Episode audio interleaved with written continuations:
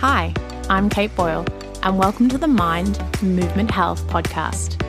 Each week, I'll be bringing you health information from diet and lifestyle to movement and nutrition. My aim is to bring you bite sized pieces of information that you can instigate into your everyday life to change your health. Hi, everyone, and welcome back to the Mind Movement Health podcast. This week, we are chatting about five ways to reduce inflammation. Now, what actually is inflammation? I know you will have heard it everywhere. Everyone keeps saying, you know, you need to be on an anti inflammatory diet, and reducing inflammation is so important for your health. But what actually is inflammation and why is it so important? Well, inflammation or swelling, okay, is another term for it, is a part of the body's natural healing system and it helps to fight injury and infection. So, if you sprain your ankle, you know that the joint will swell, you know, around that area, and that's all the nice, you know, white blood cells and our immune cells traveling to that area to help reduce the swelling. We get an immune response. So, when we have an infection, the same thing happens. We have inflammation occur in our body.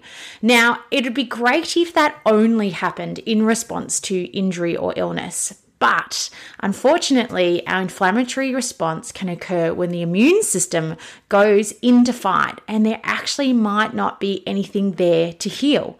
Now, we know that this is definitely happens when you have an autoimmune condition. So your body gets a little confused with what it's trying to, it thinks there's an infection or an invader when there's actually not. And so it goes in to try to heal the area when there's nothing there to heal. And that's why we can still have inflammation present when there's no inflammation supposed to be present because we haven't had an injury or an illness. Now, this occurs because the immune system cells that normally protect us, they start to attack its own cells, which then affects our joints. You might feel things like joint pain, like rheumatoid arthritis is a good example of an autoimmune condition where our own cells are attacking our, our body.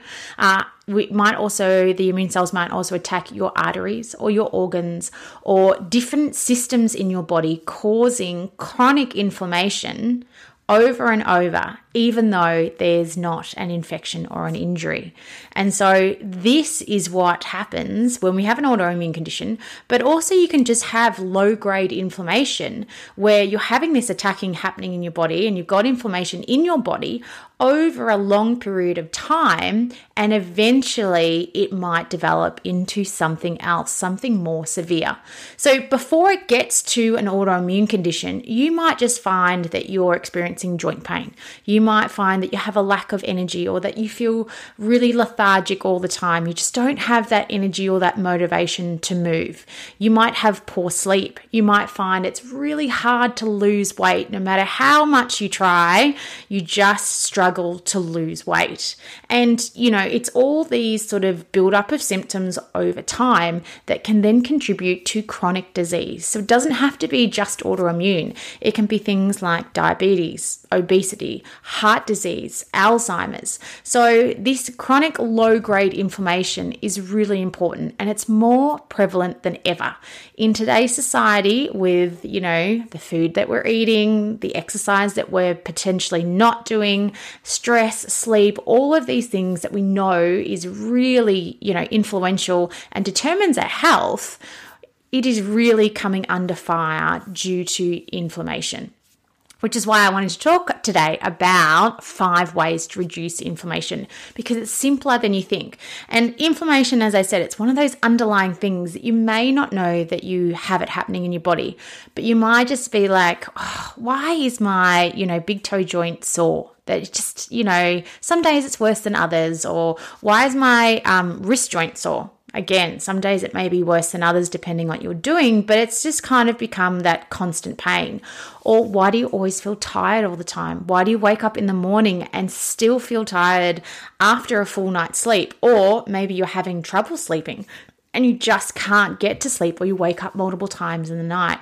What is the cause for these symptoms? And a lot of the time, not always, but a lot of the time, inflammation can be contributing. So let's dive in and have a chat. So, we're just going to go through five very simple ways that you can start to reduce inflammation in your body. And if you start doing this, I want you to reach out, tag me on socials at Mind Movement Health. You know, if you listen to this episode and you start to make some changes, let me know the effects because it sometimes it takes, you know, months, it can take years depending on how far, you know, down the rabbit hole you are with inflammation health issues.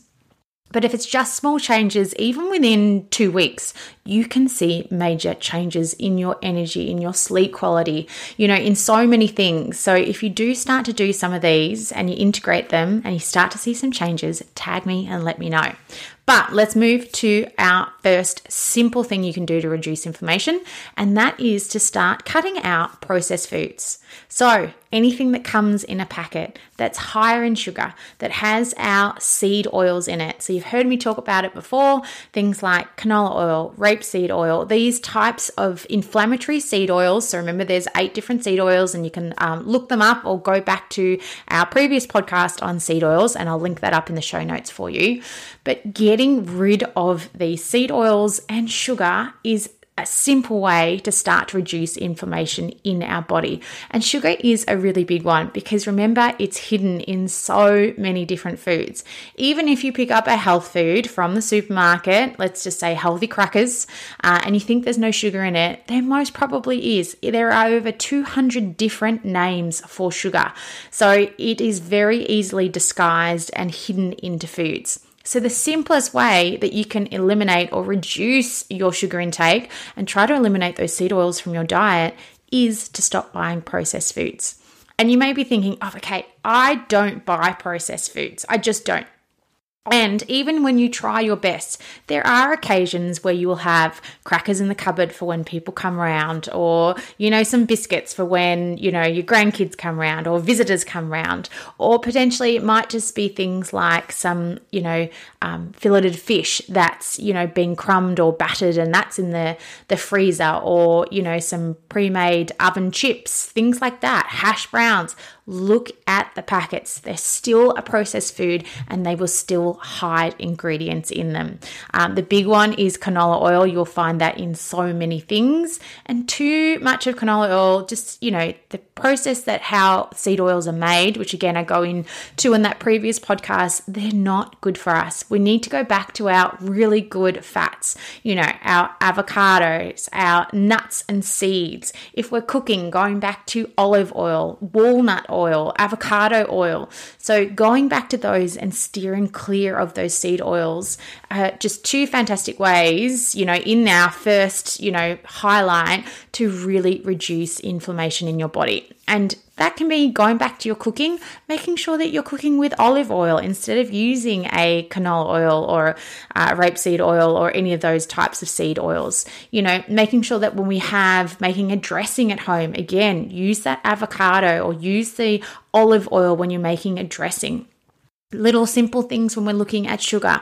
Can we reduce our sugar intake? Even if we're you know baking from home can we reduce our sugar intake a little bit more? Can we opt for foods that have sugar in them like fruit but they're paired with fiber phytonutrients? So we're getting lots of vitamins and minerals and the way that that sugar is bind, you know, binded in that food will change how we do process the food.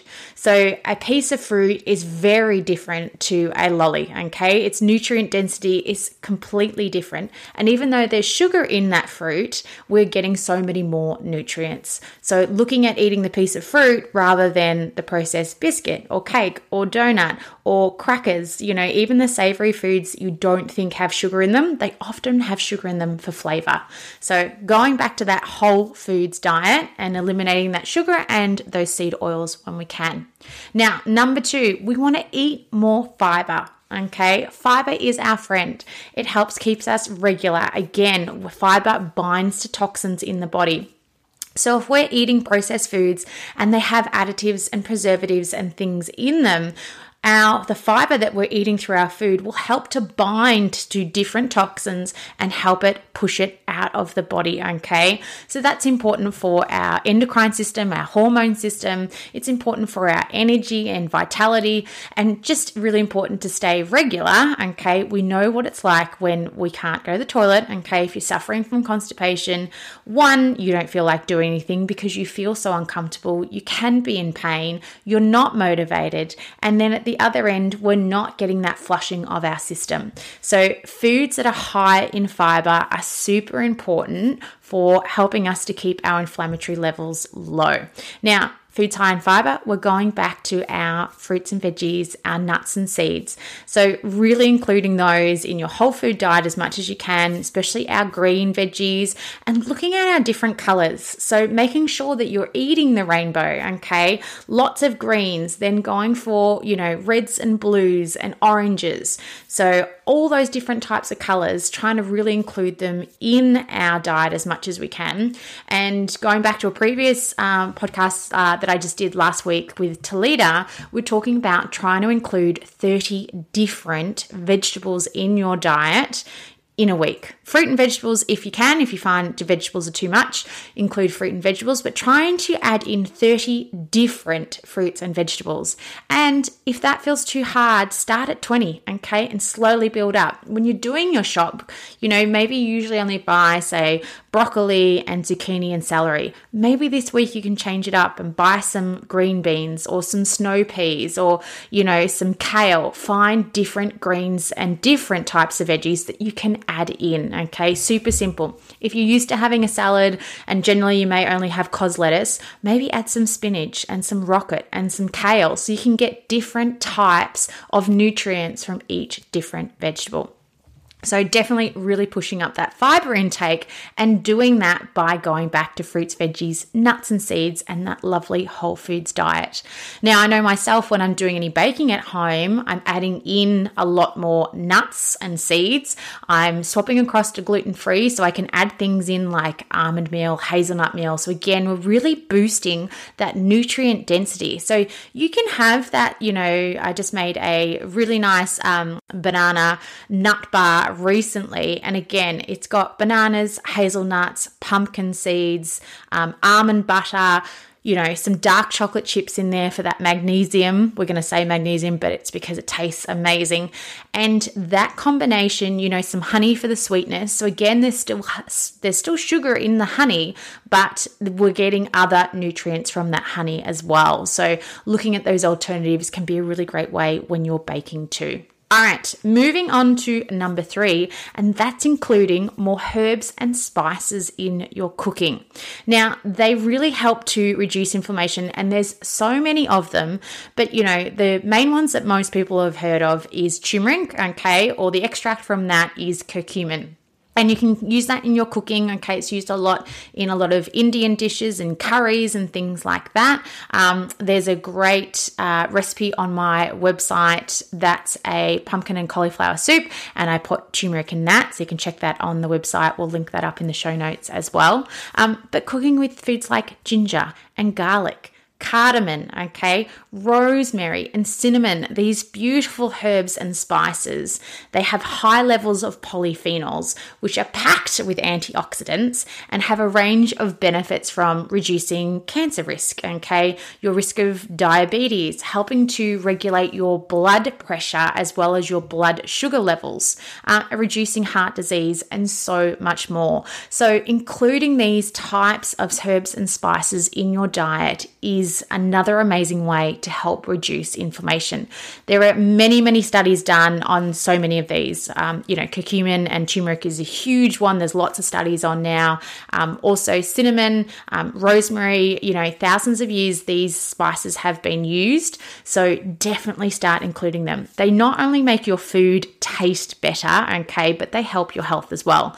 And if you're finding it's hard to look to include some of these, then you can find them in supplement form. Okay. Always definitely, as I said before, you know, check with your doctor whether or not you the supplements are suitable for you and also really look into finding some reputable supplement brands that you can refer to for things like uh, curcumin derived from turmeric, okay, or um, you know even looking at um, black pepper is another great spice, um, and looking at adding those in just to help reduce that inflammation. And you know, herbs and spices are fantastic, but even though, you know, we're on that topic of herbs and spices, green tea is another one that again really helps reduce inflammation, has been used or drunk for thousands of years and has so many health benefits. So if you're a usual sort of black tea drinker or a coffee drinker, maybe you could look at swapping across to having a green tea in the morning. You know, just one a day, swap that across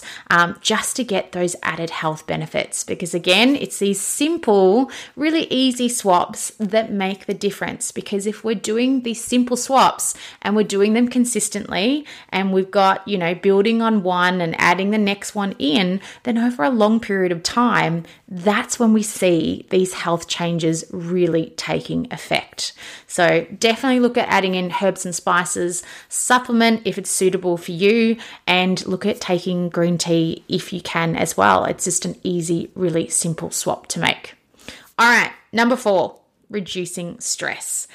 So, we've done a few different podcasts and chatted about stress before, and there are different types of stress. So, whether or not it's emotional stress, okay, maybe it's physical stress in the body, you've got a really physically active job, um, maybe you're lifting heavy things all the time, so you're getting a little bit of wear and tear and degeneration on your joints.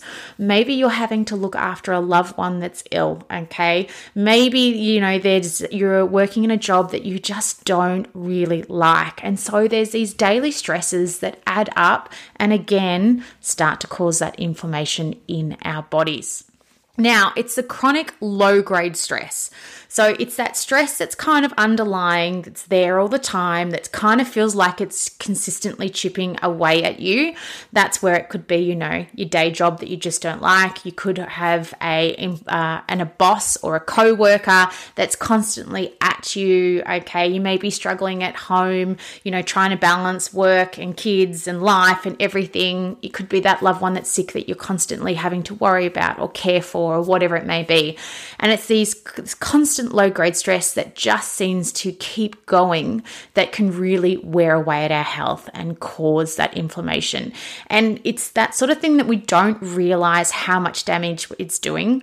We can be, you know, in that mode, sort of that survival mode of just trying to get through each day because each day is hard. We've got different things that we have to overcome whatever they may be, because everybody is very different. And, you know, at the end of the day, we always feel tired. Okay. We might feel completely depleted or exhausted. Um, we might have no energy. Emotionally, we might be drained and quick to anger. We might not then sleep very well. We don't move because we don't have the energy to move. We're not feeding ourselves well. We might not be having, you might not have the time to prep, you know, some healthy meals, or we might not feel like eating because we're stressed. So there's all these things that add up and they affect our inflammation levels. So we really want to bring that inflammation down by managing our stress. So again, you know, I can tell you to, to start adding meditation into your life, but we might not have time to do that. Okay. It all sounds great to say, I would love to sit down for 15 minutes every day and clear my mind and, and meditate, but maybe you're not in the position to do that. And that's okay.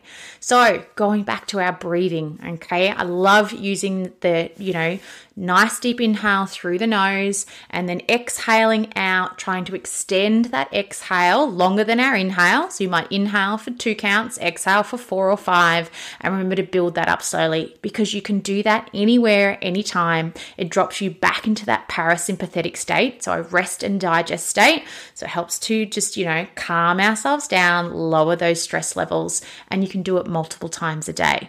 So meditation if possible, breath work, definitely add it in. Carve out some time for you. And again, this might be five minutes just to stop. Have your green tea, okay? Have a piece of dark chocolate. Zone out. Focus on what you need to focus. Get outside in nature, go for a walk. I know here in the southern hemisphere, because I'm in Melbourne, Australia, daylight savings has just kicked in on the weekend, And without fail, the very first day it starts, you see so many more people walking in the evening, you know, just from that little bit of extra daylight. So, getting out in nature, getting out for a walk when you can, asking for help and support, okay? If possible, ask friends, ask family, okay? Get some help where you need because it is there. It's often there. We don't feel like we can either ask or we think that we can manage and things aren't that bad. But wouldn't it be better if you could just have a little bit more time or a little bit more space and a little bit less stress and get some help? So definitely reach out and help, okay? And if you need to, seek out professional help, okay? See a psychologist, a psychiatrist, speak to your doctor. Don't be afraid to ask for help in all different forms because we all need it, even though we might not want to to admit it. But again, it can all help with reducing that stress level. There's been lots of studies that have uh, shown too that, you know, that low grade stress that we're carrying over years uh, reduces the length of our telomeres. So our telomeres are like the little caps on the end of our DNA. So if you think of our DNA like a shoelace and the telomeres being that little cap on the end, so it stops it from fraying what stress does is it wears down those telomeres. So it actually shortens the length of our life. So, if you're wanting to live a healthy, long life, then stress is something that we need to get a hold of. And having multiple, you know, techniques, whether or not it's breath work, meditation, finding that support and help, getting out in nature, moving your body, okay, exercising, you know, these are all different ways that we can support ourselves and reduce those levels of stress and improve our longevity. So, super important there. All right, number five, prioritize your sleep. Okay, this is another one that again reduced and, and related back to stress. If we're stressed, we don't tend to sleep well. Okay, we can often wake up a lot, we might stay up later because we get that sort of wired and tired feeling that occurs. So remember, if you're staying up to about 11 o'clock each night, we get another spike of cortisol that kicks in, and cortisol is our stress hormone. So you might sort of be yawning or even falling asleep on the couch at like, you know, nine, eight, nine, nine thirty, and then you sort of feel like that you get your sort of second wind sort of kick in at like 10 30, 11 o'clock. And at that 11 o'clock time, that's when cortisol's kicking in to keep you awake again.